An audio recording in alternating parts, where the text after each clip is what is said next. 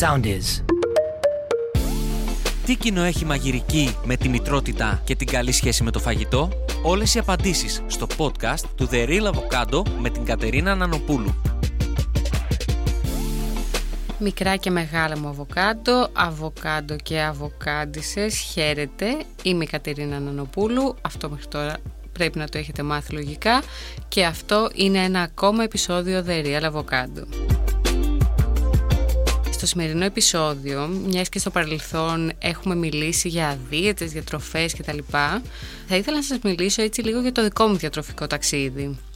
OK, okay, έχω κάνει πολλές τοξικές δίαιτες στη ζωή μου και από αυτές που τρως ένα σπιρτόκουτο φέτα, όπως, λένε, όπως έλεγαν τουλάχιστον παλιά οι διατροφολόγοι, τον λατρεύω αυτό τον όρο, και από τις άλλες που τις κάνεις μόνος σου στην εφηβεία και τρως ένα αγκούρι και ένα μπιφτέκι όλη μέρα και πέφτεις στο κρεβάτι πεινασμένος, αλλά χαίρεσαι τόσο πολύ που τα κατάφερες, επειδή την επόμενη μέρα θα είσαι πιο αδύνατος, οπότε δεν σε πειράζει και λες ωραία πεινάω σήμερα, καλά πρέπει να τα πήγα από αυτές τις έτσι πολύ τοξικές δίαιτες. Οπότε εγώ θέλω να μιλήσω για το διατροφικό μου ταξίδι, όχι για τις δίαιτες αυτές που ξεκίνησε πριν από λίγα χρόνια και ήταν και η αφορμή για να φτιάξω το blog μου, το bubblesandavocados.gr αλλά και να ενδιαφερθώ πραγματικά για τη διατροφή και για το φαγητό και για όλα αυτά τα πράγματα για τη μαγειρική ενδιαφερόμουν από μικρό παιδί οπότε ουσιαστικά να ψάξω να πάω ένα βήμα πίσω και να ψάξω λίγο για τη διατροφή λίγο παραπάνω. Αυτό ξεκίνησε περίπου πριν από 9 χρόνια και ξεκίνησε με ένα περίεργο τρόπο θα έλεγα όταν ξεκίνησα μαζί με τον μικρότερο αδερφό μου να κάνουμε crossfit Τότε είχε πρωτοέρθει στην Ελλάδα το CrossFit, δεν έκανε πολλοί κόσμος και είχαμε κάπως πορωθεί και ασχολιόμασταν πάρα πολύ και μπαίναμε στο YouTube και βλέπαμε διάσημους CrossFitάδες και παρακολουθούσαμε και διαβάζαμε γύρω από όλα αυτά. Τέλος πάντων εκεί που διαβάζαμε ο αδερφός μου άρχισε να παρατηρεί ότι πάρα πολλοί αθλητές του CrossFit ε, ακολουθούσαν την πάλαιο διατροφή. Τι είναι τώρα η πάλαιο διατροφή; Είναι λοιπόν ένα είδος διατροφής το οποίο βασίζεται σε αυτά που έτρωγε ο παλαιολιθικός πρωτόγονος άνθρωπος. Φυσικά δεν εννοούμε κάποιος ότι θα βγει με το ρόπαλό του για να κυνηγήσει την τροφή του. Απλά περιορίζει τη διατροφή σε αυτά που υπήρχαν άφθονα εκείνη την εποχή. Αυτό δηλαδή σημαίνει ότι η πάλι διατροφή βασίζεται σε φυσικές τροφές, κάτι που αποκλείει οτιδήποτε είναι επεξεργασμένο και το οποίο έχει ζάχαρη που δεν υπήρχε τότε αλλά και άλλα τρόφιμα όπως είναι το σιτάρι ή το ρύζι τα οποία ήρθαν αργότερα με την ανάπτυξη της γεωργίας. Αυτή λοιπόν η διατροφή βασίζεται στο γεγονός ότι αυτά χρειαζόταν ο άνθρωπος τότε οπότε υπάρχει αυτό στο DNA μας μέσα ως ταυτότητα άρα και αυτά είναι καλύτερο να καταναλώνουμε για τον οργανισμό. Μάλιστα για να πω και μερικά έτσι στοιχεία το 2002 κυκλοφόρησε το βιβλίο The Paleo Diet στο οποίο αναφερόταν ότι η πάλαιο δεν είναι κάποια δίαιτα, αλλά είναι μια διατροφή που βελτιώνει την υγεία και την καλή ζωή και μειώνει τον κίνδυνο εμφάνισης ασθενειών που μαστίζουν το δυτικό κόσμο. Αυτό κυρίως ε, εντοπίζεται στο γεγονός ότι πράγματι στην Αμερική, σύμφωνα με έρευνες, οι αγορές επεξεργασμένων τροφίμων αγγίζουν το 60% των συνολικών τροφίμων. Οπότε αυτό που πρότεινε αυτός ο οποίος είπε και πρώτη φορά για αυτή τη διατροφή είναι μια διατροφή χωρίς δημητριακά, ζάχαρη και επεξεργασμένες τροφές. Τώρα θα μου πείτε πρακτικά τι μπορώ να τρώω. Λοιπόν, μπορείτε να τρώτε κρέας, αυγά, θαλασσινά, φρούτα, λαχανικά, ξηρούς καρπούς, λάδι, γενικά πράγματα τα οποία είναι φυσικής μορφής αλλά δεν μπορείτε να καταναλώνετε δημητριακά, επεξεργασμένη ζάχαρη, επεξεργασμένα κρέατα όπως π.χ. αλαντικά, πατάτες, καλαμπόκι, γαλακτοκομικά, όσπρια, ναι δεν γίνεται, καφές και επίσης δεν γίνεται το φιστίκι, το, τις αραχίδες. Δεν ξέρω γιατί αυτό το διαχωρίζει από τους υπόλοιπους κρύου καρπούς, για να είμαι ειλικρινή. Τέλος πάντων, για να μην ε, λέω άλλα θεωρητικά, ο αδερφός μου μου πρότεινε να ξεκινήσουμε και εμείς αυτή τη διατροφή. Στην αρχή του λέω, Ρε, εσύ, Σωτήρη, ε, δεν μου φαίνεται και πολύ σόι. Τώρα πώς θα το κάνουμε αυτό το πράγμα, μου φαίνεται κάπως δύσκολο. Όχι, όχι, έλα μου λέει να ξεκινήσουμε, θα είναι πάρα πολύ ωραία.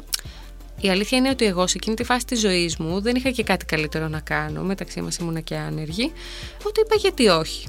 Ξεκινήσαμε λοιπόν, εγώ το είχα πάρει πάρα πολύ ζεστά. Πάνω στο μήνα εκείνο το παράτησε. Εγώ λέω θα συνεχίσω γιατί κάπως είχε αρχίσει να μου αρέσει. Είχε αρχίσει να μου ταιριάζει όλο αυτό δηλαδή και να νιώθω αρκετά καλά. Έχασα και κάποια κιλά. Βέβαια δεν μπορώ να πω σίγουρα ότι ήταν αυτή η διατροφή.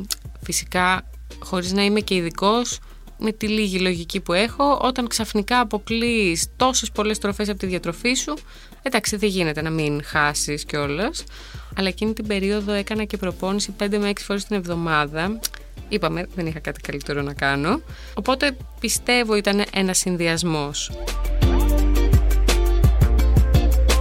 Περνούσε ο καιρός λοιπόν, περνούσαν οι μήνες, το τι κρέας και αυγό έτρωγα δεν περιγράφεται.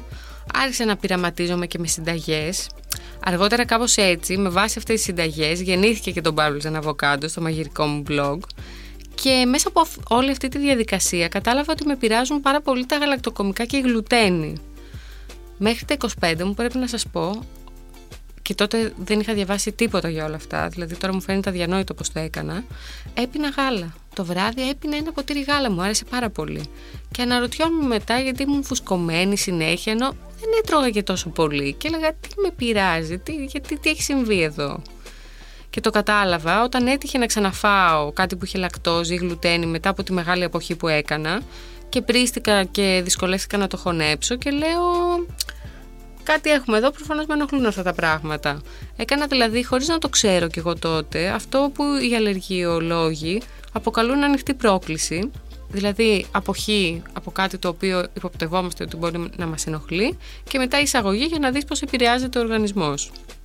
Παρ' όλα αυτά, ενώ στην αρχή έτσι μου τέριαξε όλη αυτή η φάση, όσο περνούσε ο καιρός κάτι μου κλωτσούσε. Δηλαδή, δεν άντεχα και εγώ τόση κατανάλωση κρέατος.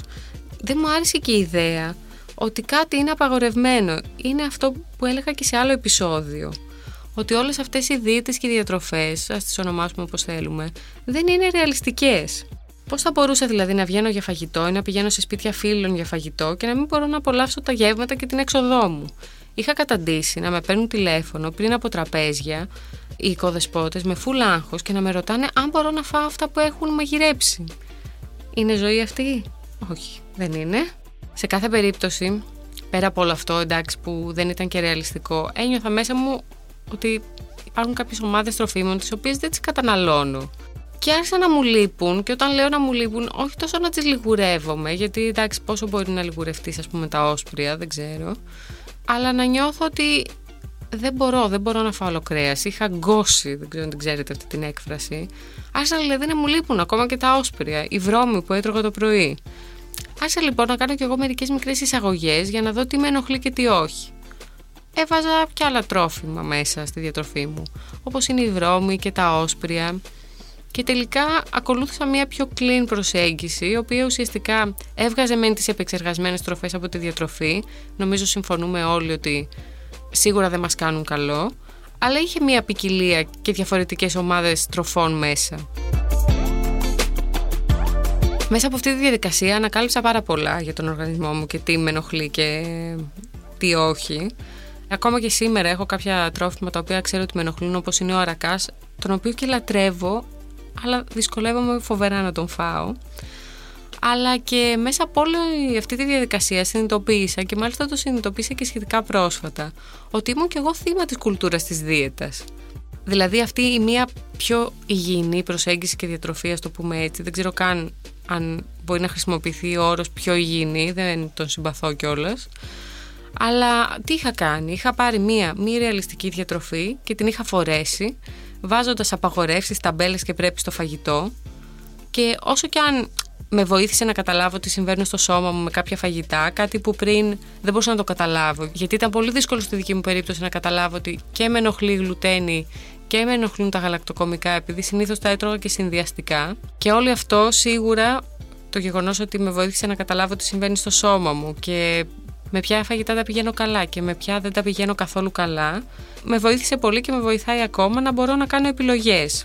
Στο μυαλό μου είναι πολύ διαφορετικό να νιώθεις ότι δεν μπορείς να φας κάτι γιατί θα παχύνεις, και διαφορετικό να επιλέγεις να μην φας κάτι επειδή θα σε κάνει να νιώσεις φουσκωμένος, δεν θα το χωνέψεις εύκολα, θα βγάλεις ακμή. Και πάλι η επιλογή είναι δική μου, όμως και αυτό από μόνο του μου δίνει ψυχολογικά δύναμη και έλεγχο της κατάστασης.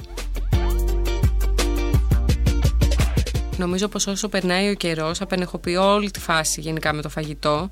Νομίζω ότι και το blog μου αλλά και αυτό εδώ το podcast δημιουργήθηκαν από αυτή μου την ανάγκη δηλαδή να τρώω καλά και θρεπτικά και ταυτόχρονα να το απολαμβάνω μέσα και έξω από την κουζίνα Και ο λόγος που σταμάτησα να κάνω αυτή τη διατροφή πέρα από το γεγονός ότι δεν ήταν καθόλου ρεαλιστική έκοβε πάρα πολύ την απόλαυση από το φαγητό, αν και είχα βρει τρομερές συνταγές, τις οποίες τις έχω ακόμα και στο blog και τις οποίες τις φτιάχνω ακόμα και σήμερα. Δεν είναι αυτό το θέμα.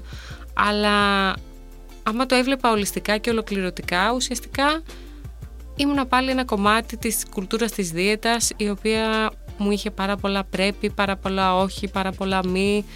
Επίσης συνοδευόταν από τύψεις και ενοχές και νομίζω ότι το πιο σημαντικό είναι να απολαμβάνουμε το φαγητό. Πλέον προσωπικά έχω το σύστημα 80-20, το οποίο σημαίνει πάνω κάτω, δεν κρατάω ποσοστά, ότι 80% της ζωής μου τρώω αυτά τα οποία ξέρω ότι είναι καλά, θρεπτικά και με βοηθούν στον οργανισμό μου και 20% θα πάω ένα ταξίδι, θα δοκιμάσω νέες γεύσεις ή τέλος πάντων θα αποκλίνω από την καθημερινότητα και την καθημερινή μου διατροφή. Και είναι αυτό που έχουμε πει και άλλες φορές, ότι αν θες να φας το μπισκότο, φάε το αναθεματισμένο μπισκότο. Αυτό ουσιαστικά είναι και αυτό το 20% που λέω. Το σύστημα αυτό έχει λειτουργήσει πάρα πολύ με μένα γιατί με βοηθάει να είμαι χαλαρή και να είμαι ok όταν θέλω να φάω κάτι που παλιά το θεωρούσα απαγορευμένο. Γιατί αν το δούμε και λίγο έτσι πιο φιλοσοφικά, το φαγητό είναι θρέψη, είναι αυτό που μας χαρίζει ενέργεια και κινεί το σώμα και το μυαλό μας, αλλά είναι και απόλαυση. Είναι κάτι νόστιμο που μας αρέσει να το γευόμαστε, είναι ένα ωραίο πρώτο ραντεβού, είναι μια σημαντική στιγμή στη ζωή μας, είναι ένα μικρό πάρτι στο στόμα μας, ένας μικρός οργασμός, είναι τα πρώτα γενέθλια του παιδιού μας, είναι μια όμορφη οικογενειακή στιγμή, είναι ένα τραπέζι με φίλους, είναι εμπειρίες, είναι ταξίδια, είναι, είναι στιγμές το φαγητό. Οπότε νομίζω ότι η σημασία δεν έχει να βάζουμε ταμπέλ στη διατροφή μας η τάδε διατροφή, όχι άλλη διατροφή, τι διατροφή ακολουθείς, αλλά να αντιμετωπίζουμε το φαγητό ως φαγητό. Να είναι κάτι ολοκληρωμένο, να μας γεμίζει και να μας ευχαριστεί. Εγώ προσωπικά εκεί έχω καταλήξει. Πέρασαν αρκετά χρόνια να ασχολούμαι με διατροφές, δίαιτες και τι είναι καλό και τι όχι. Ακόμα το ψάχνω. Δεν λέω σε καμία περίπτωση ότι είναι κακό να το ψάχνουμε. Αλλά νομίζω ότι σε αυτή τη φάση της ζωής μου έχω φτάσει σε ένα σημείο που έχω απενοχοποιήσει πάρα πολύ το φαγητό και το απολαμβάνω περισσότερο από ποτέ. Και ελπίζω αυτό το επεισόδιο να σας βοηθήσει και εσάς να το απολαμβάνετε το ίδιο και να το απενοχοποιήσετε. Αυτά λοιπόν από εμένα. Μείνετε συντονισμένοι μέχρι και το επόμενο επεισόδιο. Μέχρι τότε μπορείτε να μπαίνετε στο bubblesandavocados.gr για πολλές συνταγές ή να με βρείτε στο Instagram γράφοντας bubbles κάτω παύλα cat. Ακολουθήστε μας στο Soundees, στο Spotify, στο Apple Podcasts και στο Google Podcasts.